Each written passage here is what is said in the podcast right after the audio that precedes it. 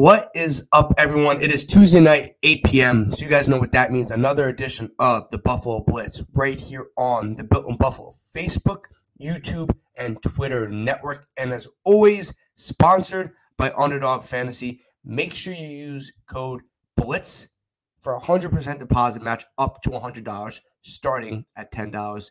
As always, it's sponsored by Underdog Fantasy. And you guys have actually been killing it with our Underdog Fantasy Lance let me let me know uh, before the show started. So keep it up. Football season's still going on, obviously, but if you want to do college basketball, the NBA, college football, hockey, all that fun stuff, make sure you guys get on Underdog Fantasy. Lance, besides the Bills taking our soul and stomping on it, and then probably stomping on it again, and then probably stomping on it one more time, how are we doing? Yeah, Bills Mafia, how you doing out there? It's a little bit of a somber week. Obviously, a lot of hope we had in that Philadelphia game, and it's not the fact that we lost to Philadelphia. Peter was saying this before we got on. It's the the way we lose, um, heartbreaking fashion. Obviously, gave us a lot of hope, and then kind of came crashing down. Uh, played like an all-world defense in the first half, and then obviously the complete opposite in the second half in overtime, where the Philadelphia Eagles were able to march up and down the field at will. Um, our offense did a phenomenal job as well. Uh, we'll talk a little bit about some questionable calls at the end of the game. And um, just want to start out by addressing I'm not going to get into a lot of the referee bashing and things. We know the calls were not great. Um, and that's all we're going to say about really the referee thing. I want to focus on the football game and the things that were in the Bills' control more so than worrying about the ifs and hypotheticals about if we got a call or didn't. Because even if you get a call, it doesn't mean that you're going to be able to execute what you need to execute to make things happen there. So, um, with all due respect to a lot of those takes, I'm just I'm not going to address a lot of them today. So, uh, as we mentioned, uh, we got a cool guest coming in. Stevie Stevie Johnson is going to be here momentarily, and um, we're going to get rolling with our show right now. So uh, be in the comment section. Give us your questions for Stevie. Get them loaded in now. Obviously, super chats will get priority, and and we appreciate it. So, Peter, give us to us, man. What do you? What's your overall feeling?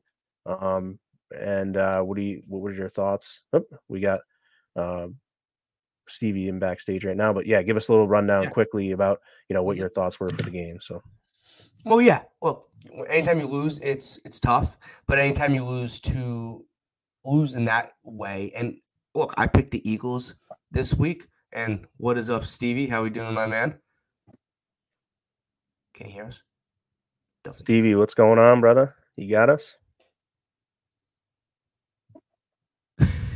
nope, not yet. Not yet. All good. Try again. All good. No worries. Ah, they love live shows. But yeah, you lose 37. Can you hear me? Yeah. Yeah. What's up, bro? You. How you doing, man? Can he hear us? He cannot hear us. He cannot hear us, apparently. He cannot hear us. Fixing a divot. All right, we'll try this again. All right. You want As me to keep were. going? I'll keep want me to keep going? Yeah. Doing love live shows. Um yeah, we love it. But obviously, when you lose 37 34 in that type of situation, you lose an OT and you had multiple chances, obviously, the end of regulation to win the game. And then obviously, in OT, you had the ball first and you had a chance to win that game. Uh, obviously, a miscommunication between Diggs and uh, not Diggs, Davis and Allen ended up in incomplete pass. The Bill settled, settled for a field goal and then led up the game winning touchdown. But look, Jake Elliott and I don't think this is talked about enough on social media. I really don't hit a 59 yard field goal in those rainy conditions. So shout out to Jake Elliott because he's probably the kicker you kind of want at the end of a game. Uh, he's been for sure great for the Eagles, and he was great. And he, I was sitting there, I was watching my dad, and my I said this, and then my dad was thinking this because he told me after, like I had that feeling that he was going to make it, just based off Bills, just being a Bills fan, right? Like it's just one of those things where like I feel like every time I watch Red Zone or any game on Sunday, guys are missing game-winning field goals from 45, 40, 48 yards, right? But when it's the Bills, I feel like that thing's going right in the middle. Obviously, this didn't go right in the middle, but it went. It was a pretty good kick from 59 yards. They lose. There's a lot of questions, right? Like Lance, you mentioned Bills defense in the first half looked like the 85 Bears defense. They were getting pressure. The secondary was everywhere. Jalen Hurts looked abysmal in that first half. And I'm not saying we were going to hold them to seven points in that game because that's kind of unrealistic. It's very unrealistic. But the defense showed you nothing outside of a stop on the opening drive in the second half. The defense was terrible in that second half. And I get it. It's hard to shut down AJ Brown, DeVonta Smith, D'Andre Swift, Jalen Hurts. But you they showed us mm. nothing in the second half. They got marched over. There was no pass rush. They, they couldn't stop the run in the second half. The secondary looked lifeless. They gave up that play to Zacchaeus, that massive touchdown that gave the Eagles the lead. And I get it. That was a great throw. That was a great catch. But Lance, you and I said this off air. How many times in the secondary are we going to give up the catch of the year or the play of the year? Somebody go make a play on the ball. Somebody has to go make a play on that ball and bat that ball down. Yeah. Drives me nuts. It happened last year with Justin Jefferson, and I get it. Justin Jefferson made a great play over Cam Lewis. It happened a couple years ago with the Hail Murray. Like go. That was great wide receiver play. This was just really poor defensive exactly. play, in my opinion. How do you this get, just how do you get beat behind by two yards? Yeah. Like, there should be nobody behind you, and yeah. and you, you got beat behind. Fundamental so that, job of a safety to not let people get behind you. I mean, I just I don't understand, and, and, and that's where but, um, one of the things that we can kind of hit on right now wasn't really planned to hit on, but um, just in, in the sake of the conversation is, you know, I'm not any gonna ever clamor for anyone to kind of lose their job. So I'm not gonna say that I'm on the McDermott uh, being fired train. I just think that I'm getting closer and closer to hopping on that just because of this reason. Yeah. The Bills have shown the inability to show that they're prepared for situations. You saw the Denver field goal with 12 men on the field. That's a coaching issue. You got to know, and maybe that's on the player too. But I just can't imagine a guy doesn't know if he's on the in, on the field goal unit or not. There's got to be the right communication. Whoever the linebacker or the mic on the on the field is has to know who's on and who's off. So they got to be more prepared than that. Um, I get things happen. Everyone's human, so I can understand. But it's just too many things. Too many things happen throughout Sean McDermott's tenure here where why weren't the Bills where I said why weren't the Bills prepared for that? Or the Bills don't seem prepared. The the, the Bills don't seem like they're being put in a position to succeed or be disciplined and things of that nature. There's many different things like that that come into question. But overall, I love what McDermott's done for Buffalo. Um, I love what he's done for this team, and I I don't want to see him um, be fired just yet that's where I kind of have that like tough decision when it comes to like my mindset on the Sean McDermott firing. I know we don't going to get that rabbit down that rabbit hole, but it's a popular topic and it's a, it's starting to become Lance an actual topic. Like this isn't just clickbait topics. Like this is an actual conversation that I think people can have, uh, yeah. and rightfully so. Because what McDermott did to this franchise, him and Beane, from 27 and 2017 until now, has been monumental. Right. It's it's just one of those things they took he took us out of the drought and like he's always gonna have a special place for me in Bill's history and a special place for me. My heart. He was the first coach that I ever saw make the playoffs. Like I was born in 2001, so he mm-hmm. was the first coach that took the Bills to the playoffs and the first time I got to see my team in the playoffs, and that was awesome and that was uh, sentimental. And I love Sean McDermott for that. But there gets to a point where his time may have run its course. And you right. see these games, and it's it's it, it gets to a point where Lance, it's probably not a coincidence that these games just keep happening like this. You lose a couple like this, it's the right. NFL. Other teams are really good. Flukes happen. But when we can go back three, four years and we can go back in each season and start pinpointing these couple games every year and it starts getting to 10 to 12 games, then it, it's it's on coaching, it's on management, it's on play calling, it's on late game uh, defenses. And this year, it's been on a lot of the defenses this season. I get it; they're injured, but they let up a game-winning drive to Mac Jones. Where the Patriots are, are, are terrible, Lance. They're abysmal. And like yeah, it's not you're not letting up a game-winning drive to Patrick Mahomes or Justin Herbert or Jalen Hurts You're running a game-winning drive to Mac Jones. Like that's that's inexcusable, even if you have injuries on the defense. And then you have even the, the play you get beat on, even the play you get beat on with the Jalen Hurts. What are you doing? You're what, sending what an all-out blitz. They knew right and, away. Jordan Mailata said it. They knew right yeah. away it was a touchdown. And you did it, and you did it against Denver. Too many men on the field. You had that debacle. Uh, you obviously just lost to Cincinnati. What's what's I'm, I'm, missing one. Obviously the Jets week one. I'm missing one game besides this game, but I, I can't wrap it around my head. Uh, whatever. You had those games, and you're just like, this team is nine win team if those things will happen. And this isn't like Lance, we're not like we're not the problem. What is so frustrating about this team is that we're not sitting here and be like, you know what, we're not better than them. We got smoked. We're losing games because they're better. They have way better coaching. They have a better quarterback. Yada yada yada. We're losing these games because we're not doing the smart. We're going to interrupt right now and, and bring in our guy Stevie Johnson. Can you hear us now, Stevie? Yeah, I can hear you loud All and right. clear. What's up, yeah, man? good to be on. Good to be on. I heard you was going. Let's hear it. Let's keep it going. Let's keep it going. You was in the middle of saying something. No, no, no worries. I was just saying, and you can touch on this, but like we all know the Bills are as talented or more talented than a lot of the teams that they lost to this year. And obviously, Eagles are maybe in a different category, but you're not getting smoked by these teams. You're in every game and you're losing in a, it feels like a different way every other week. So I want to ask you, Stevie, like, what, what were your initial thoughts on obviously the loss on Sunday? Just because it was one of those games that it just I, I feel like it, it will sit with you for a while. Yeah, uh, yeah, it won't it won't sit for a while because you know once we once we win again, then it's gonna be over with. You know, it's on to the next and trying to get basically trying to get to the playoffs. You know, like you said, the squad is we know we got a dope squad.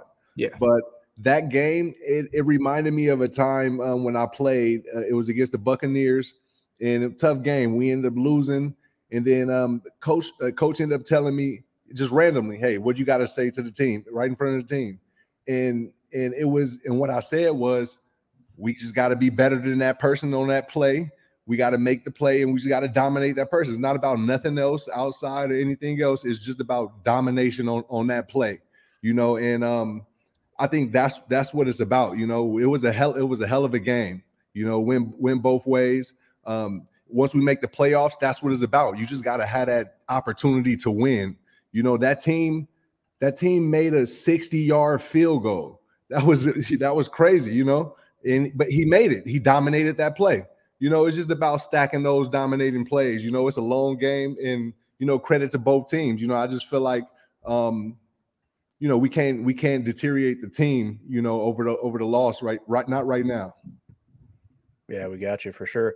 Um, we got a couple of things we want to get um, your thoughts on for sure. Obviously, it was an action-packed game, one of the best games of the year.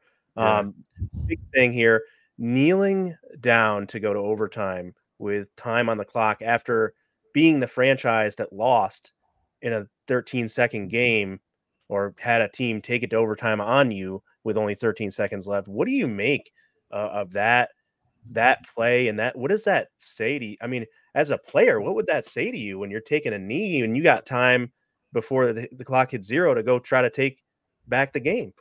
Yeah, it just says, "Hey, hey, it's time to evolve. You know, let, us play some. We got the backyard football squad. We got the professional type of squad. We got both ways, you know, and we ready and we prepared to lose both ways, wh- whatever mm-hmm. happens. But we got the squad to do both things. So let's do it, you know. So yeah, you you know that that was a play where it's like, ah, come on, coach, we want to, you know, I mean, let's let's let's go for let's do what let's do what we do. Let's beat the mafia. I can't um, imagine um, what Stefon yeah, Diggs was thinking in his head, right? Because because he's that fiery guy that wants to just go out there every time. Indeed, indeed. You know, and I, have seen some kids. I got another crazy one, like Chad Kelly is crazy. Like he got ultimately kicked off of Clemson because he wanted to do more. They wanted to punt on fourth down. He wanted to go for it more. What's what's going on? Is that wrong? You know, so like yeah, it was a it was a bad call for a coach, but you know, it is what it is. It, it you know, it is what it is at this point. I want I want to ask you a question, Stevie, on that. So like you're at so the Bills with 20 seconds left, you have or 20 to 25 seconds left, right? You have one timeout. It's a tie game. You need to get in field goal range. Obviously, it's it's uh, wet, a little bit windy. You're at your own 25. What type of like, what type of play do you run there? Because Lance and I obviously we watch football, but we didn't obviously play uh, football. But like, where what type of you're own 25? You got to get in the field goal range with one timeout with 20 seconds. What are you looking for, especially as a receiver? Like, what type of play are you trying to run there? Yeah, I you know what I like the um the dig route. You know, maybe if we had lined up a people, someone going right up the middle, um, someone going doing a drag, and then having that that late dig, maybe 15 yards down the field, 10, 10 to 15, um, and then or or letting Josh knowing once that dig play is open, if if the if the seam isn't there right now, once it clear and that dig not there, you got to go and then we either slide and then we then we take the knee. You feel me? But we still keep it competitive. You know, we don't yeah. just say, all right, we're not gonna do nothing. Let's just take a knee right here and let the clock go out. You know, with a timeout, you know, they expect you might be expecting something towards the sideline, but you got one timeout. You know what I'm saying? So I yeah. would try to go for that dig concept. That, that's one of my favorite concepts. It, it right just on. it's just patient. You got to have patience with it, though. That's the tricky part about mm-hmm. it. Yeah, and Josh Allen showed. Uh, I think was was it you, Peter? You tweeted out earlier, um, or somebody else uh, from the brand maybe um, tweeted out. And I'm, actually, you know what? It was our, our guy uh, Matt from Witty Not Funny Sports. He's on Thursday nights uh, for us on Built in Buffalo. So shout out to the Witty Not Funny show. Um, he posted the the pocket presence and, and the patience that Josh showed in this game um, was really good, and I thought it was um, an all world performance from Josh Allen. I think you know he had the one bad play. You could say you know the other guys get paid too, right? So I mean they they baited him into that one throw and and you keep moving, right? Yeah, indeed, indeed. Josh had a, had a heck of a game, but I come to expect that from Josh since after year three of him. You know, eh, he, he it is what it is. He goaded. Um, how about James Cook? How he's moving now? He's moving so smooth and and efficient. You know, um, Murray looked like he he understanding like you know I'm saying his movements, his roles. You know I'm saying? He's being aggressive. I, I, I like that. I like the whole squad how is how is uh being manufactured right now. You know, I, I can't say it's solidified, but Shakir, he how he's making plays week in and week out. You know, um, yeah. You know, we we got a we got a tough we got a tough blue collar squad. I, I I like, you know, obviously we got to get to the playoffs. We got five or six games you you got to go four. You got to win yeah. four out of the five. You feel yeah, me? Yeah, five left. Yeah, be comfortable. Yeah, you got to win four out of the five. Two, tough. One, you know, what I mean, damn guys, but this is what it is. You know, this is what we live for. So I'm excited to see how we how we uh show up these next few weeks. Yeah, yeah one of the things I was talking to Peter about before um, the show here, and we wanted to get your thoughts on as well, um, was that that final um, that final drive there where you had um, first and first and 10 on the 26 yard Philly's 26 yard line and you stack up in a heavy formation without a tight end on the field. You do have three wide receivers on there but they kind of stack them up and they just hand the ball off the up the middle you know for nothing and, and it's like in ot you're not playing with the clock situation you're not running a four minute offense or anything that i i mean i I wouldn't think you're running any sort of four minute offense or anything with any sort of time construct. So the the fact of handing it off up the middle just to start the clock, I don't know what the point of that play was. It was obviously a five man front from the Eagles. They were stacked up against the run. I just don't know what like we're we're so you know our offense coordinator got already got fired here, Ken Dorsey, and we're still running, in my opinion, just some mind boggling stuff on offense for that play. Now I think the big the big question. I, we'll get your thoughts on that too. The big question is what you saw on the, the Gabe Davis and Josh Allen play there, third and six. Obviously, Gabe uh, runs the outside, Allen throws to the middle. Um, how how what's your experience on those option routes and how kind of those reads go? I mean, it's not going to hit every time, but how how does that work between receiver and quarterback, and how do you see that same thing? Yeah, I think it probably one of the, it was one of those playmaker things you know, where Josh was Josh probably was like, ah, I know you got to run to that corner, but that that middle part is open. Hopefully, I can float it just enough for you to realize what I'm doing. Yeah, you know, so it, it was it was one of those situations, and um, you know, it, like we made some plays and we didn't. You know, like it was a big third, and I, I thought you was going to talk about the third and nine play. Uh, Josh scrambled out again, you know, threw that dart, and and Gabe went up and made that play. That was a huge, uh, huge conversion. Mm-hmm. Um, right on the sideline there you're talking about? Yeah, uh, no, no, this one was, or was that in the middle? the middle? It was yeah, that was kind of one of those dig routes you were talking about. Yeah, same kind of concept, right? Exactly. Exactly. Like uh, we could have utilized that a little bit more with Gabe, you know, because uh, he you know, it's it's type of receivers. You got to understand your receiver. You know, even though he kills it going deep routes, you know, it's still tough to complete those deep routes because we got legendary athletes on the other side of the field also. So now that we know that he's a deep route guy, and how we can use those digs, you know, we got uh, Kincaid who can catch those quick seams if the read is there. You know, that's just that's playing backyard football. You know, yeah. Um, Hindsight's usually, always twenty twenty, but I thought a post indeed. on that that post route that Gabe Davis is literally his best route. Why are we not calling that post on the on the most important play of the game, third and six with the game on the line in overtime? They gave Davis on a post there, and the game's over and you win. Yeah, yeah, and then and then again, we don't we may not know. Maybe it's it was an option type of route, and Gabe just choked because you know you got an option um, when you run those those options off of the safety. If there's no safety or the, or if it's open and the guy's behind you, sometimes in practice you always take that corner. You know, just throw it high and put it to the corner. Um, yeah, he did have inside leverage. Yeah, too, so you got to play the leverage. I'm assuming right, as well. Right. He was, he was also he was also open in the corner. Like it wasn't like right. he he ran he didn't. I guess it's hard to say. So a lot of people on Twitter, he ran the wrong route, he ran the right route. Uh, no one's ever going to agree on it because uh, uh, we're never going to know. But he was open. Like if Allen put it there, it's a catch. But also you can have the other uh, point exactly. of view. If Davis runs into the or runs the post route into the middle, then he's open for a touchdown. It it was one of those things when I was we watch I was watching TV and I saw the ball go up in there and I was like, oh my god, he's open. And then I, saw, I see the because it's you get a weird angle when you're on TV. Like you don't get you didn't you couldn't really tell how far away he was from yeah. the ball. And then you see the ball hit the ground because he starts like backpedaling. And I'm like, crap. Because like I saw him open, you like he's open. That's the game. And then you see the ball kind of flutter to the ground, and you're just like, well, he ran the somebody did somebody didn't communicate. Um, but wait, wait. So if it's an option play, right? Like so you go into huddle, you go into the huddle, you are the audible and you see that, I'm assuming Allen and the O line recognize that it was an all out blitz on third and seven. And you see that. Do you like, is your, do you, would you rather have it be an option play or would you ha- rather have it be a set play and Davis does run to the corner or does run, run a post? Like, what, yeah. as a receiver, what would you prefer? Would you prefer the option play or we're running the post route because they're all out blitzing and the safety's not going to be there? Yeah, good question. So they'll call that option play, and but the initial route is gonna be that corner, the high corner.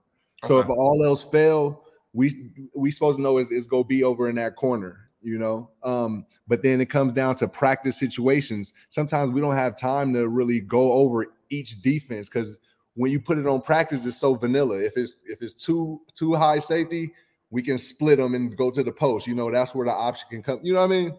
Like yeah. if there's one high, the guy slightly inside, or if they're doing something kind of carrying blitz, he'll put it up, you know, and then it's so many situations. So mm-hmm. um, it just depends on what that that offensive coordinator said the default route is. If the default route is a corner, which it looked like Gabe body was just like going to the corner anyway, um, then you know that was the default route, you know. But jo- what Josh seen because he's getting pressure, which you may not get that type of pressure at practice you know. So with him rolling that way, a, a easier throw is gonna be going over there um because it's more field for me. If I try to throw it to that little coffin corner, yeah. you know, you know, that's kind of a difficult throw for me. The hard throw, situation yeah. didn't happen to me in practice. You feel me? So there's, yeah. there's more room. Yeah, there's more room for error if you throw that post route because exactly. Davis can run under it, and especially the, in that situation. Yeah, and the defender was way behind, not way behind him, but he had the defender beat by it looked like two steps maybe. Uh, three. It was look, it was the right play call. It was the right play call. How about this? How about this? So they kind of ran what was that? A blitz. And mm-hmm. we've been running the prevent. So like we can just open our eyes and say, all right, let's just trust our guys to do this type of defense and these type of plays and situations instead of doing this, this the prevent. We still got five to six more, I mean, five more games to go. Mm-hmm. Um, not saying it's gonna be a cakewalk, but we got to utilize these strategies. You know, it worked on us. Yeah. You know, we went to the prevent and then they succeeded. Yeah. You know, mm-hmm. so here it is. I, I, want I know we didn't Lance, we didn't talk about this off air, but you mentioned prevent defense because it drives me nuts when I watch prevent defense. As a receiver, when you see prevent defense. Gosh. I mean, it's, it's it's just money. It's easy money. You know, that's a problem though. That should be a yeah, problem, right? When I see it, it, I just hate it when I see the guys bagging up instantly. Because, the, the like DBs are bagging up, And then what I don't like, I like I try to keep it cool on my Twitter and my social and not get mm-hmm. too personal, but like sometimes it comes down to the type of players that you draft. And and I feel like we got a kid in Kaiir Elam who's a, he, they drafted him to be like a Revis type. That's re- why Revis is different because Revis can be up close on somebody and and he go through the struggles of, of grabbing or or et mm-hmm. cetera, et cetera. But you're not going to get no quick five yard uh, unless you me. But you're not going to get no five yards or easy six, seven yards that's going to push the chains. You know what I'm saying? You're not going to get none of that because they playing up close, and the quarterback don't want to test that. But then when with our guy Kaiir is like they they kind of shackled him because oh, sometimes you you get beat. Yeah, you go get beat. You go get beat. You know what I'm saying? You playing close. Let him keep going, get getting these situations in because then he can learn his depth and on where he need to be as a bump and run type of guy because that's the type of guy that he is. We drafted a guy back in the day with um Stephon Gilmore. He was a bump and run kind of guy. Yeah. You got to let him go through that type of stuff, those situations, so he can learn. What he end up doing, becoming one of the best too. You know what I'm saying? He started learning the situations. You know, we got to let these guys play. All our DBs right now, not no all with respect. I'm just the receiver speaking and the fan speaking right now. But when I look at the games, I just see uh, hike guys are bagging up. So I know for sure I'm not gonna get bumped or nothing. I can do something here come back around and I'm gonna be open. You know what I mean? It's too easy. It's too easy. Soft.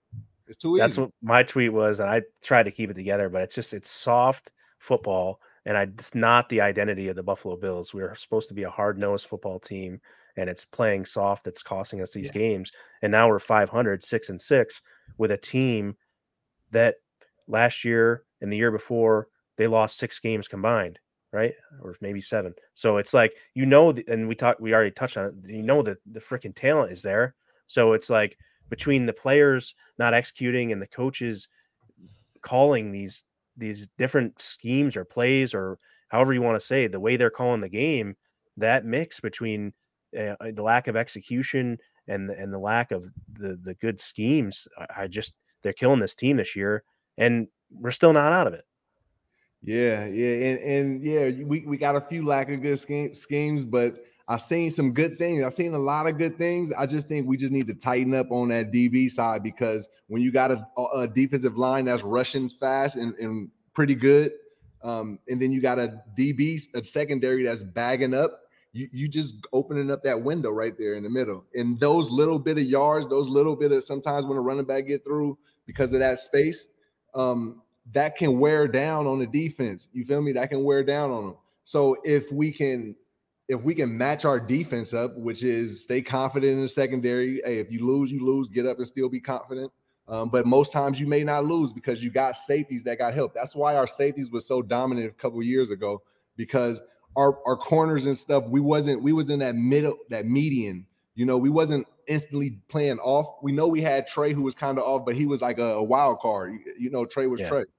Um, but we had everybody else that was at a median. Um, backers and everything. I think we're getting to that. We're getting to that, but we just need to lock in and not be afraid of uh, playing a little bit of a little bit of physical um, defense. You know, it, it can only help us. It can only help us. Absolutely. I got one couple questions I'm going to bring up from the comments, and then I got one other one from us if you have time for us. So, yeah, uh, sure. what are your thoughts on Gabe Davis, and can he be a bona fide wide receiver two? And should the Bills resign him? So, a couple kind of a yeah. tier question there. Yeah, no, for sure. I support Gabe Davis. I think he did very well as far as being drafted and uh, growing into the, the guy that he has.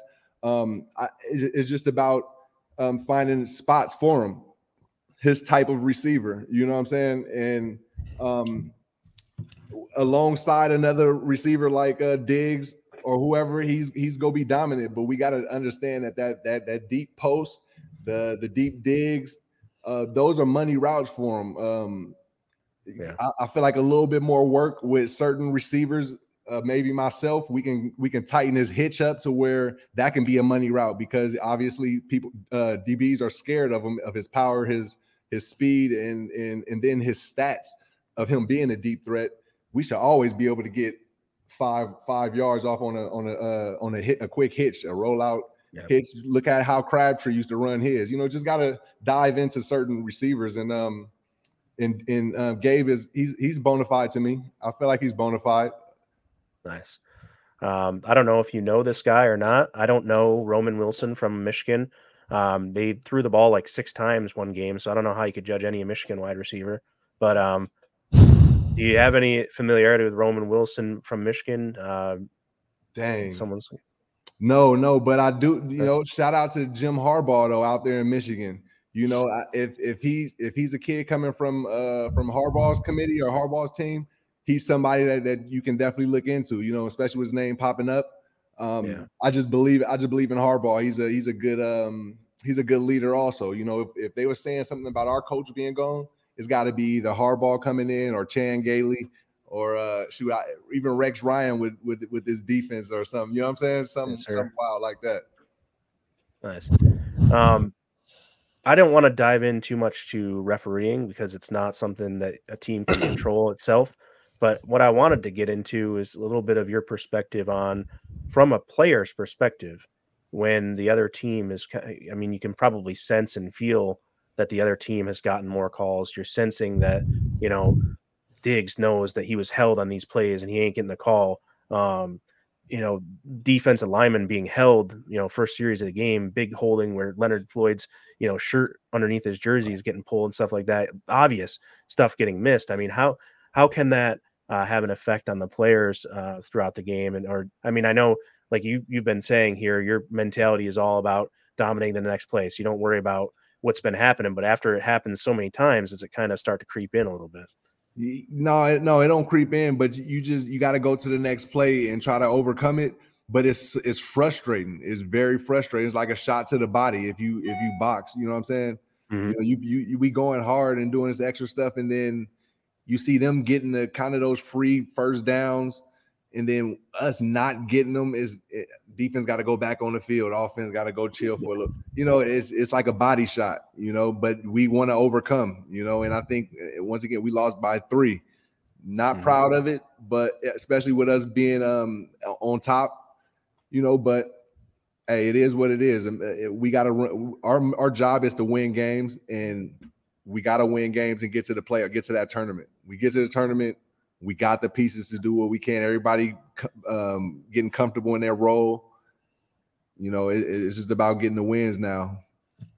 I got a I got a question. Who's in the comments oh. shouting out the Buffalo against the World song. So uh, love that every time it comes out at the tailgate. So you talked about you talked about penalties, Stevie, uh, or we asked you about it. Like if you're getting held, like Diggs got held on a couple, and obviously most of the time it goes both ways. Obviously, in the Bills Eagles game, it was a little one sided. I, I, don't want to obviously go yeah go to, into it too much or just bash on the refs. Uh, but when you're getting held as a receiver, like do you talk to the refs? What like, what what, like, what do you you get held? Um, let's say you get held on a first down, you get held on a second down, and nothing's being called, and you just can't get separation. They're grabbing, your, they're grabbing your neck, they're grabbing your arm. Like, what do you like, what do you do as a receiver?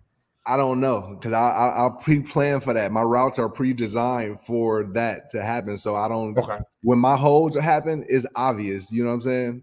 It's obvious they held me. You man, so but quick he can't be held, man. Yeah. Any other time, like I'm already setting the person up because I'm thinking about getting held. You mm-hmm. know, so that's where I feel like I just got to make more of an effort to um, get out to the guys in in the off season and you know just give them a little piece of of, of my attribute you know, because like I we got we got skilled guys and they can do everything, but I just feel like the difference between getting separation uh, on how I did it and what guys are doing now, like I wasn't running that route. I was still running the route concept, but I wasn't running that route. And in times like these, some like you know, we got guys that's talented enough to run to not have to run that route. You know, you got to open your mind and, and get creative because that's that that's how your gun how your quarterback is.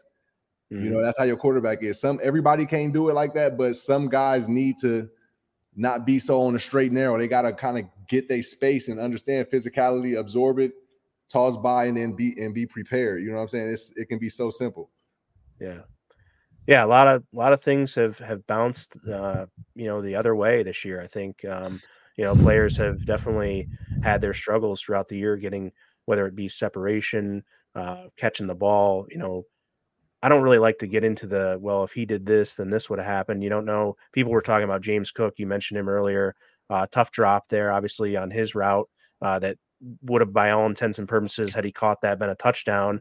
But you can't always say though, oh, the Bills would have just had 41 instead of 30, 34, and they would have won the game. No, things would have played out probably differently had he scored that touchdown too. So you, you would have th- thought that, yeah, you know, um, the Eagles may have changed up their their scheme earlier and uh, and gone to something different uh, to get back in the game. Um, if that was a if the play went the other way, but I just uh, I guess it's more of the the next play mindset, right? It's not about what just happened. As soon as those mistakes happen, you got to move on and and keep trying to make the, the best play on the next one. Yeah, man. Cause it's unfortunate. It's unfortunate how it's been happening, but you know, it is what it is. Going to the next play, next play mentality next week. We rest up. We know what we got ahead of us. You know, that should be even more exciting for us right now. We in tournament time, five game bracket right now, or yeah. five games mm-hmm. to go. You're right. You're right. It's like if you, if you think about it, like we're in obviously we're not like in a win and go home type of thing, but we're right. we're that close to kind of because essentially you got to get to 10 wins to make the playoffs. That's how precisely how you get in the 17 uh, game format. So we're six and six. You got to win four out of five. Like you kind of have to, like nine and eight. I don't know if nine and eight gets you in the playoffs. Like I, I, I don't know. It could, it could potentially, but that's also something you look at in week 18. You can't really look at it now. But you're right. It's kind of like you have to treat every game at this point basically like you lose and you're done. As yeah. right, like would you is that what, what you would do heading into? Obviously, we have the bye, but heading into Kansas City next week. Absolutely, absolutely. And the bye came right on time for them to realize this, you know, for everybody to realize it. You know, this is perfect for us to talk about it. You know, it's you you got we got to win four out of five. We, yeah, we want to go five five out of five, but we you got to get four out of five, and we might need some help at the end. But four out of five, let, let's go, boys. And this next one can be a big propeller you know, moving forward too. If we can get the next one, obviously it's a, the biggest matchup uh, you know we've had of the year. It's been our Achilles heel here and there. But it's not, man. We, we don't even one. think like that. We don't want to think like that at all. Don't even put it. It's just another team that we about to go out there and we, we go have a show against. Yeah, you know, we get that one. We get that one, and we're rolling. I think exactly. You know? So absolutely. Exactly. Uh, I know you mentioned uh, what time you could stay for and whatnot, and I think we're headed towards the end of that. But I wanted to give you a chance if you have anything more you want to say on the rest of the season, or just anything more and what we were talking about here and then tell people a little bit about what else is going on with you and, and where else to find you. Yeah, no, everybody, you know, just stay solid. You know, I, I say I say what I say on on uh, Twitter. I'm my bad on the X, and um, it's all just to you know stay engaged. You know, I, I, love it. I love talking and hearing the perspectives. Sometimes I don't I don't really see the games. I, I really ask and I want to hear the perspective of you know the real ones. Um, and you know, just lastly, just want to thanks I just want to say thanks to Built in Buffalo for always supporting Club HBHF and our Exposure Academy. You know, our vision is is is is we almost there. You know, our vision is major. We want to get get our master classes and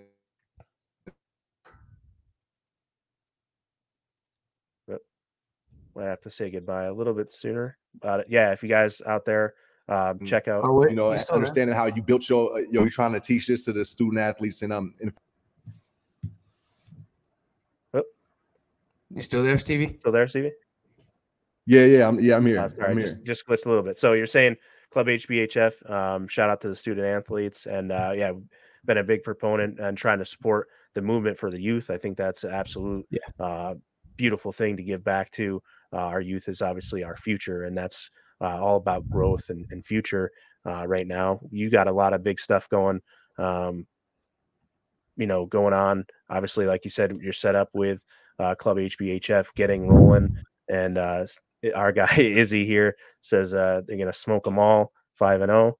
So that was that was his uh, take on that. But Stevie, we appreciate your time, brother. Um, if you guys haven't, uh, go out there and check out the Club HBHF Exposure Academy content that they put out, and uh, and the Spark books that Stevie's got going on. Yeah, absolutely. Things like that. Absolutely, that's the mindset. That's real. Yeah. All right. And there I, we go. So the I, live show here has been very interesting with, with it's been fun. Uh, thanks to Stevie, man. Uh, Club HBHF's been great. We did the toy drive or the um, back to school giveaway with them earlier in the year, um, and had was out at some Club HBHF uh, yeah. camps here in mm-hmm. in Buffalo. So uh, really cool stuff that Stevie Johnson's got going on. Give him a follow on social medias. Keep I- plugged into what he's doing because he's really building up our youth, and I think it's a great movement. I like his perspective on the prevent defense, and I like his perspective on the the route and kind of stuff like that. Because Lance, you and I don't kind of get that type of. He also mentioned one other thing, and I can't remember right now, but he talked about the, the route running and all that type of stuff. And I think we don't get that perspective. You and I can't give that perspective, and a lot of other. Yeah, that's one of the cool things that um, we kind of uh, Sauce Scott and I kind of helped film uh, part of his ebook for route running. So I got to kind of be there, standing holding the camera as he was explaining some of the route concepts to the camera and to the people um, on Coach Rich uh, playing DB on him, and it was just very interesting to see just the way he starts off a route is eh, like he said anticipating the DB grabbing, holding, bumping kind of stuff. So he was setting up his movements to beat that uh, consistently, and that's what he's saying. You know, our guys need to try to to get in there a- and start setting up their routes and not being so rigid in I've got to run straight for five yards and then turn around. You know, you've got to maneuver yourself and and beat the the defensive player across from you. As stupid and simple as that sounds. Um, John Robert in the comments, appreciate you. Share if you guys can give this a like, give our YouTube channel a subscribe, give it a share. Uh, would really appreciate it. Thank you guys. And yeah, I see someone in the comment section. Go Stevie logged in at the right time. I know you logged in as he was departing. So if you want to go back, you can rewind it uh, about to the minute, two minute mark when Stevie joined. It's about a, what about a 35, 40 minute conversation with Stevie. So if you guys want to go, if you, uh, I don't know your full name, but your username says M. So M. Uh, if you want to go back, just rewind. And obviously, this comes out tomorrow morning on Apple Podcast, Spotify, Odysee, wherever you get your audio podcast. So if you do miss any of this, you can go listen on those platforms. That comes out tomorrow morning. Lance, where do you want to where do you want to transition here? Because we talked a lot of stuff. We talked about the final sequence in OT with Stevie. We recapped the game kind of. We talked about kneeling with time on the clock, um, the penalties, kind of route running, prevent defense. Because I've always wanted to ask him about prevent defense. Where do you want to go here? Yeah. Uh, with about I guess 18 minutes left in the show. Yeah, wrap wrapping up kind of where we've where we've been um, up until the bye week, and then we'll transition into where we're going here um, and get actual predictions and some bye week goals and things like that. So um, I think you know, again, just just to put the bow on the on the Eagles game, a lot of good plays, but a lot of questionable play calls, in my opinion, or or situational awareness calls where you know on the final play of the game where you get beat you're in a, in a cover zero blitz where you're trusting guys like Tyrel Dodson and you know some other Yeah. the defensive linemen Or- not to not to get blocked and, and to try to win one-on-one matchups and you just don't have necessarily the personnel for that style of defense right now Yeah, Lance. How about I don't know. Was this in regulation? I think this was an OT when uh, Dodson was was a QB spy on Hurts. Yeah. Was that regulation or OT? that, that was regulation what are you doing Why is Dots Dodson's the last guy I think in the linebacking crew crew of the three guys that play? He should be the spy. Bernard's a better spy, and I think Dorian Williams is a better spy because all you got to stay in front of him. Dodson had no chance on that play, like none. Dodson's hips do not move like that, and I thought that was just a lack of judgment. And I, look, some of the coaching decision was poor, some of the execution was poor. The, the offense feels like Lance, especially in the last two weeks, they've kind of taken a full circle, like they're back because Yeah. Josh Allen played absolutely awesome. Josh Allen was an absolute gamer, and you and I talked about this off air, and I don't want to get down this rabbit hole, but I just want to bring it up. The, the national media landscape of the Josh Allen criticism this week is totally, totally wrong and totally Yeah. untouched of watching football. And it, it's shocking by some of the some former players that played in the game that just feel like they didn't play in the game. And I'm not trying to discredit anybody. I'm not going to drop people's names. Not enough people are, are going to be obviously watching this. We're not a national show, but it's just one of those things where I just feel like some of these people watching this game just don't watch the game. And it's just that you have a narrative. We're going to talk about the narrative. Yeah. And say to say Josh Allen wasn't great on Sunday is just it's it's it's disrespectful to Josh Allen, which is a crazy thing to say, but it's I think it's disrespectful to not say Josh Allen was great on Sunday because he did everything he was supposed to do in that game. If it wasn't Yeah, for a 59 yard- 420 total yards. I mean, you I, I, don't know what I don't know what four touchdowns. Yeah, it's uh, there's nothing It's- else you can do. I, and I get it; it fits people's narratives, and I get it; it gets clicks. But you're just spewing false information like that. That's that kind of stuff. You can have your opinion, and I'm all for everyone having their opinion. That's what makes this country awesome. But I'm also not for people just spewing incorrect information and just people believing it because when you hear it from some of these platforms, you're going to believe it. Yeah, when it comes down to it, Jalen Hurts had five touchdowns and Allen had four, and maybe that's the difference. Um, you know, I think that you had obviously had opportunities where Al, the ball was kind of taken out of Allen's hands, or Allen put the ball in other people's hands, and, and they didn't make the necessary plays. So whether it be catching a ball um, or taking a handoff and, and getting positive yardage with it, um, blocking, like I mentioned, you know, the offensive line has to get better at run blocking over this bye week. Yeah. Um, I think so. Pass Um, block was good. I think average time to throw was 2.75 for Josh, just very good. Again, 420 yards overall with four scores. A great game from him. I'm not going to accept the fact that he's anything other than an you know all world performer and one of the best football players in the entire league.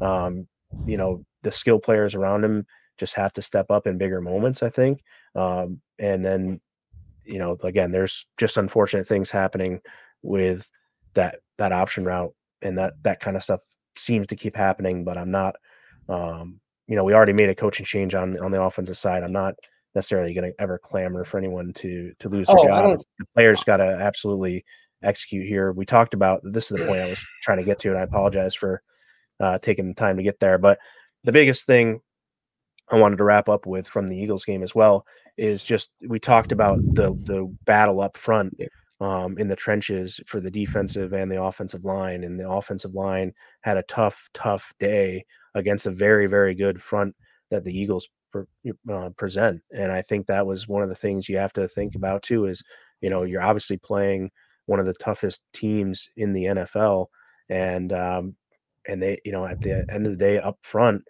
they lost the battle and and that that cost them the game even because they they sent you know an all out blitz and it was all one on ones and nobody could win a one on one um to stop Jalen Hurts from running that ball in the end zone. So I I just really don't think um you know I just don't think that that the team is is completely buttoned up for at to this point of the season. Obviously from coaching down to the players, um, but I want to transition into all that saying we can get there. Yeah. Look, so you, I'm assuming we want to get to the remaining opponents. I think that's a good segue. So, for people that don't know, did you and I both click on the same thing at the same time? Yep. That's awesome. That means we're thinking alike. Doesn't always work because we're both clicking on it, but uh, we're thinking alike. Uh, obviously, if you guys are watching on Facebook, YouTube, we appreciate it. Subscribe, like, comment, share, all that fun stuff. So the Bills five games have five games left, right? They have a bye this week, so I'm actually kind of happy they have a bye. I think I need a weekend off from Buffalo Bills football. I, I Yeah. honestly, I love watching my team play, but this year has been probably the most roller coaster year I've had under Sean McDermott. It's And I look, I got a shout out to the NFL. My son's birthday um, is being celebrated this weekend because it's early next week, and That's I just have to say thank you. Um, you know that that you gave me that weekend off from football. Uh, we're able to go to the museum on Sunday and and do some cool things with him for for his birthday. So I'm just giving you a weird look. Museum. I- You know what I'm going to be doing on Sunday? I'm going to be at What are you gonna do? Chargers at Patriots on Sunday. all right, all right, No, I get little to, Justin Herbert action. Yeah, I get to see that game, uh, which is always interesting. But I get to, I don't know. So I'm missing football, but I get to. I, I'll be at the Chargers Patriots game, uh, working. Uh, but yeah, Bills final five, final five games after the bye. They travel to Arrowhead to take on the Chiefs. They host Dallas, which is going to be a fun one. They take on the Chargers away, which will be kind of cool to see an indoor stadium game for the Bills. Then they host the Patriots on New Year's Eve, and then January seventh they play at Miami. So, and Stevie was dead on. You got to win four games, right? Like every team that's and obviously year to year is different. But Lance, since they moved to 17 games in the season, if you got if you get to 10 wins, you made the playoffs. And I do think, sorry, some of the teams in front of them, like the Clevelands of the world, could start slipping down due to their quarterback play. 100%.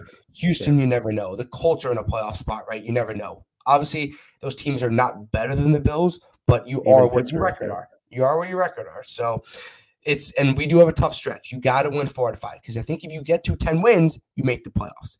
The problem is if you lose to Kansas City next week, it gets so dicey. Like Yeah, you got four of so four of the top tier sort of teams in the league, and then a team that you already lost to on albeit on the road in Right. New England. So I mean, it's just it's four. You can't lose you ha- twice. yeah, I mean, you absolutely. I think you saw the difference between the Jets uh, game in the Meadowlands and then the game in Buffalo. Obviously, was a lot different. So I expect the same um, tip Lance, sort of result for the New game, England game. If you lose that game, you and I can go sit on this in our show and yell whatever we want. We're allowed to. I think we should be allowed Yeah. to. If you lose I think game, I'll definitely be on the uh, coaches getting you know Oh my God, if you- here if- if if you lose to New England. You know what would be such Sunday, a typical Bills 31st. thing? This how this season has gone. You you beat Kansas City, you beat Dallas, you beat Chargers, and you're like, holy crap, we're nine and six, and then we lose to the Patriots. I feel like that this season is just gonna be like that. Yeah, like we're, we're happen. back, we're good, we're That's in the the toughest part, you know. And then we just like losses and you could have you you're could have won probably would you you, You have a couple games four or five of those, right? I mean, Well, yeah, you have a couple games we. And I hate saying like we should be nine wins because at the end of the day, you always are what your record are. But if you go back, it's like Denver, week one against the Jets and the Patriots. Those are three games that should not have, should not have been losses. You're nine. What are you nine in four right now? Nine and three. Math's failing me right now. Who cares? You have nine wins. Uh, no, you're nine and three. You play twelve games, and you know what we're thinking of? If you're nine and three right now, we're thinking of the damn one seed. That's where this season would be because I think last year's team would have been nine three. Okay, we can get on a rant, but Lance, what what like do you want to get to some predictions for the last five five games? yeah, absolutely. Let's talk about Um, that. What what are we thinking, man? Yeah, I'm my record prediction is four and one um, for this stretch. I think they do go four and one, and then we let it play out and see, you know, what the what the other teams have done. Unfortunately, you know, winning four doesn't guarantee anything, but I think that uh, it'll be enough. I think that we can uh, leap the teams. You know, we're kind of tied with right now. Again, we're we're not. Um, we'll see who does Indianapolis have this week. Um, they're going to play the Titans. They could lose at the Titans We need and then Tennessee. you know then they're six and six and you know you're you're on even par with those kind of teams so i think you know definitely the way the seasons unfolded with some of the injuries that other teams have had as well yeah. kind of helps you you know kind of stumble this late oh. this late in the season and then you know hopefully rubber band Yeah. and and rebound back um, to make this run because it's all right in front of them. They're at their bye week now, and this is kind of when they get that recharge and refocus. And again, could this team compete anybody? So to come out and say they're going to do anything less than uh, four and one, I just I, I can't do it. I, I think they they've proven enough over the past few years that they've got the horses there. Uh, they get a couple weeks to get healthy now and prepare for a tough Chiefs team who isn't gotta all um, you know isn't firing at necessarily on all cylinders. They've had their issues with wide receivers dropping the ball and, and losing some games as Yeah. well. So I think that you have the ability here, and I think that um, you know it's not out of the question that they'll win them all. But I think four and one is the realistic play in my in my mind. And obviously, we're, we're at the point of the year, and I hate this, and I see it every time I tweet this, like who we're rooting for this weekend. And like, oh, it stinks. Well, it's well, we're there. We're there. We have to root for teams to lose. Uh, Broncos play the Texans this weekend. They're both six and five. Uh, so one of those teams will be obviously six and six. Other team will be seven and five. So you're obviously rooting for the Titans to, Titans to beat the Colts. Uh, obviously, you're rooting for the Commanders to beat the Dolphins. Just I give that slim hope of the division. I would be shocked if the Bills have a division shot, but you never know. Um, you're obviously rooting for that, and you're obviously rooting for the Rams to beat the Browns. So those are the type of the games, those four games you're kind of looking at, unless I missed one here. Cardinals over the Steelers. Oh, Cardinals over probably, the again not, Yes, not likely, which is why you didn't say it. And I guess I guess you want the Patriots. To, you want the Patriots technically to beat the Chargers, just because the Chargers are closer to your record than the Patriots Sure. are. So Yeah. if you want to go for that, and also try to keep Patriots away from a top pick if you playing that game. Uh, but and I guess the Falcons to be the Jets, but the Jets are four and seven. But you always root for the NFC to beat the AFC. But those couple games we highlighted, you kind of you rooting for Broncos Texans. I don't know. Someone you probably can find on the line. Who would you rather win? I, I don't know off the top of my head who what makes more First. I inkling, I would say I want the Texans to win because I feel like they're more. Don't we have the same record as the Bron- one of the Broncos have the tiebreak over us because they beat us. Uh, very true. So that's I don't know. I'll I'll find online. I'll tweet it out this week if you guys follow me Well, on Twitter. Right. If the Broncos lose, though, then they, um, you know, we have the opportunity to leap them with a with a win, and get, you know, we can then have more uh, conference Yeah, wins than them in the end. That that game's the one game where you're just like, eh, like someone's losing and you're just gonna deal with it. Uh, the Broncos still play after the Texans. They still play the Chargers, the Lions, uh, and the Chargers again. Uh, I just think two teams that aren't in the playoffs right now are still going to get in. So I think it, you know, be more likely that it'd be the Texans and the Bills than it would be the Broncos and the Bills. So I think that um, that's why I kind of just say let the Texans win anyway because they have the, um, you know, they have the better squad. You feel like they're they're gonna not be it. You know, they're gonna go to seven and five, and then they're already a game ahead of you anyway. So it's I think you said four and one. I like three and two. It's it's a tough reality. it's it's a tough reality, right? Because I think I think you do split with Kansas City and Dallas. I just don't think you lose both those games. That's just my opinion. The Dolphins game week 18. It de- it depends obviously where the Dolphins are. If it's a, div- I don't think it's going to be a game for the division, but if the Bills run the table into that game and they have six losses, then that game could be for the division. Because if you look in Miami, like that game is, could mean so, but it also could mean a game where Miami doesn't play their starters and the Bills need to win to get in, or Bills need to win and some help to get in. So you have that. Yeah, they're going to have the Cowboys and Ravens before still- playing that's what I'm us, and it's, so- those are big, tough games. And, and they um, still yeah. they play the Jets again. Obviously, the Jets are bad, and they still play Tennessee. But yeah, if they lose Dallas and Baltimore, and the Bills run the table, so Mhm. there's- the division's not out of luck. I don't think the Bills are going to win four in a row heading into Miami. That's just my inkling. But if you won four in a row, you would be ten and six. Miami loses two games, presumably Dallas and Baltimore. They're at five losses. They're at eleven. And they're at what would they be? Eleven and five. Mhm. You be ten and six. You beat them, and you win the division.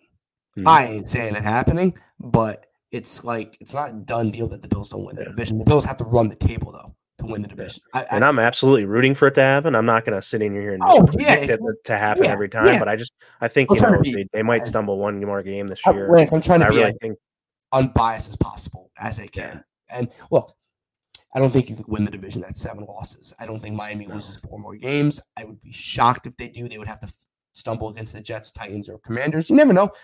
Dolphins like to do some weird stuff, uh, and the Jets have a good defense, so maybe the Jets split with Miami. I, I don't know. The Jets' offense is terrible, so it's tough to envision that.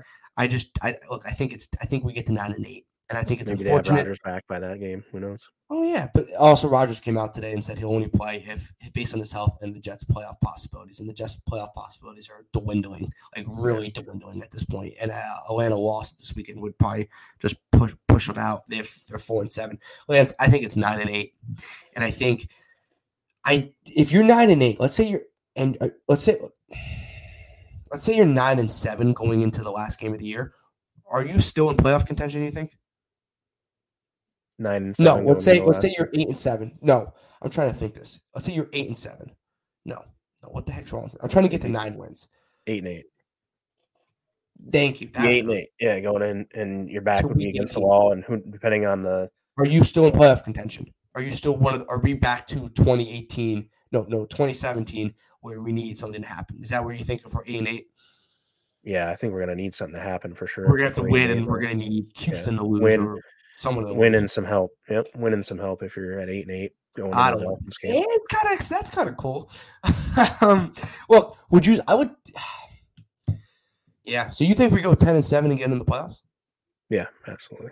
Yeah, I'm not going to root against this team. I'm not going to. oh, I'm not. I'm not. I'm not at all. I'm not, and I know you're, nobody's rooting against them, but it's just a matter of like I'm not going to um, say anything short and and kind of echo how Stevie was. You know, these guys are really Oh, really yeah, good, and they're going to uh, fight for the rest of this year. This bye week is going to be a refresher for them coming off um, and and playing. You know, you have five games in front of you to go take back uh, some of the things that you may may have lost throughout the year here. Um, go out there and, and capture it. And if anyone can do it, this is a squad to do it easily. And look, this team can beat anybody, and that's why this team is so frustrating. Because we Mhm. said it in the beginning of the show, and we said it off air, Lance. Like we're not going into every game thinking we're less talented or have the worst quarterback or shouldn't be in these games or all that kind of stuff. Like we're not one. We're not. We're not one of those teams. That's why being six and six through twelve games is so frustrating because we know this team should have nine wins right now. Right. And it's one of those things. And look, I wish they had an easy schedule. They were seven and six two years ago. They ran the table, won eleven and six, and won the division. Obviously, they had a much easier schedule at that point. Uh, so I'm not saying, but look, the Bills like to go on late season runs.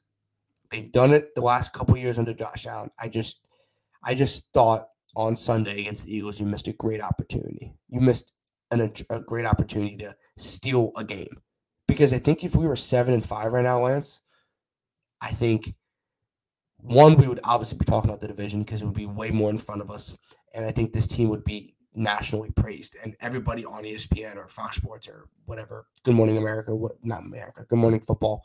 I don't think Good Morning America is talking about the Bills, but Good Morning Football would be like this team is. You don't want to play this team in the playoffs. And I, I put a I put a perfect tweet out today. I re, I think you I don't know if you saw it, but I quote tweeted Big Cat who works for Barstool because he put in his fun power. He does have goofy fun power rankings, but he put the team for the Bills, the team that nobody would want to play in the playoffs, but they're not going to make the playoffs. And I was like, that is exactly where the Bills are because odds, obviously, the odds are stacked against us to make the playoffs um, Mhm. uh, currently. But we are the type of team where if we get in as the seven seed, whoever is the two seed is like, we did we worked the whole year to be a two seed and we get Josh Allen. Like, what? Yeah. What is this? We didn't get we didn't get uh, Dorian Thompson Robinson from the Browns. But we got Josh Allen and the Bills. So like that's that type of thing where you're like, the Bills. I don't think we make the playoffs, but we are one of the teams that if we got in, I think we're the only team that if we got in that's not in a playoff spot right now because obviously Cincinnati doesn't have Joe Burrow. the Teams would be like, crap. Shoot, we host a playoff game and we get this. We get a team that's won five in a row or four out of five, and they're just firing on all cyn- cylinders. So I thought Big Cat was like, I'm like, this is perfectly where the Bills are right now. A team that's probably not going to make the playoffs, but if we got in, we would be like, oh, the hot upset pick every game, every other team, and then probably lose because not, Yeah. no one knows what I'm talking about. But yeah. Okay. All right. Well, we got one more thing here to go through, which I'm excited about. So, um, top three bye week goals. Kind of what are the things that the Bills need to do during the bye week um, to get back out there and get into this playoff race uh, for the five game stretch? Um, you got a couple things you want to say, or you want me to go first? I'll, I'll list three quick things. Fire Sean McDermott, fire Sean McDermott, fire Sean McDermott. I am totally joking, but I just wanted to say it because I thought it was funny. Uh, no, look, I think you got to one. I'll, I'll be quick here because we're running obviously out of time, and I don't want to keep people. Fix up the run blocking. Pass blocking was good against the Philly. Run blocking was not, uh, and obviously it led to James Cook not having the best uh, game. I think we also have to figure out why is Trent Sherfield on the field at times where Stefon Diggs is on the bench. I would like to know more about that. I think we got to kind of clean that up. And then defensively, late or late game management. This is a great time to figure out or communicate what is going on late game, and it's mostly been defensively.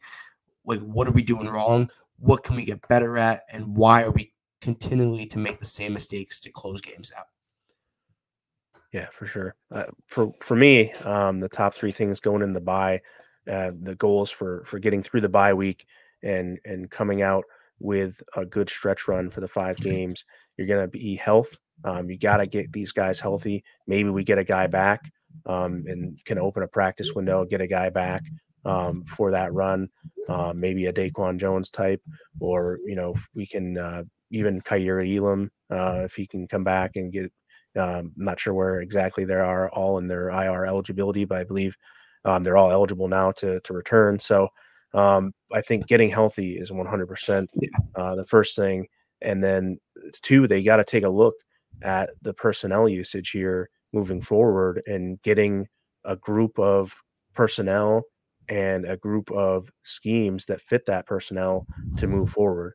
Uh, mostly talking about the offense, talking about grouping the wide receivers out there and having the, them run the plays that are going to be successful because you don't have any more room for error. You have to run the bread and butter now of what these guys can do. So the same thing on the defense.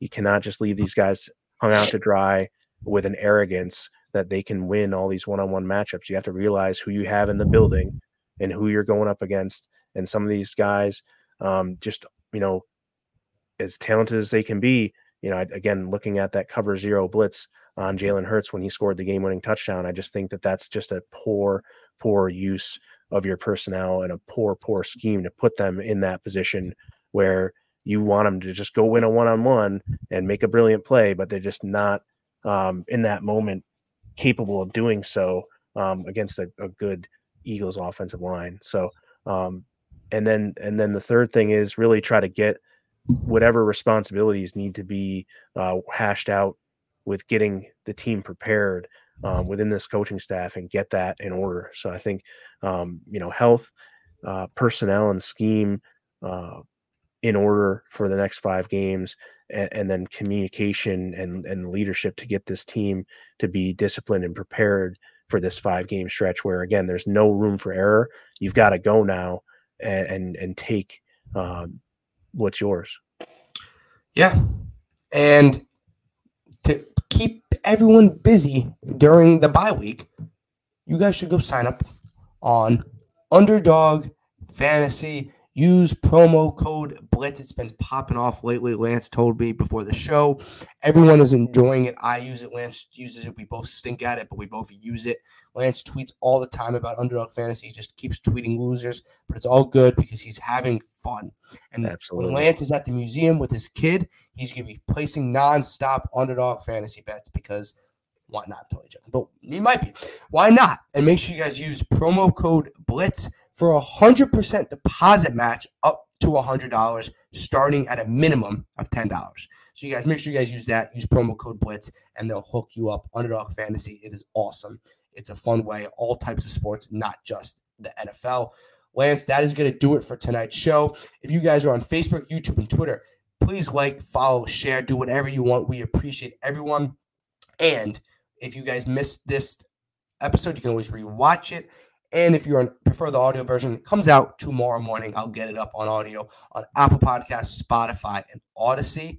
And huge, huge, huge shout out to former Bills wide receiver Stevie Johnson for joining us in the first half hour of the show. If you guys just hit the click, uh, hit this, or just showed up, go back, rewatch, re-listen. Stevie Johnson was great. Give great insight to the uh, Allen Davis play in OT great insight on the officials, some prevent defense, running routes, all that kind of stuff. He was great. Uh, and we always enjoy uh, a huge friend of the show. Uh, we always enjoy Stevie Johnson coming on. Lance, who do we have coming on next Tuesday night at 8 p.m. to, I guess, kind of round out the bye week and get us ready for Kansas City week?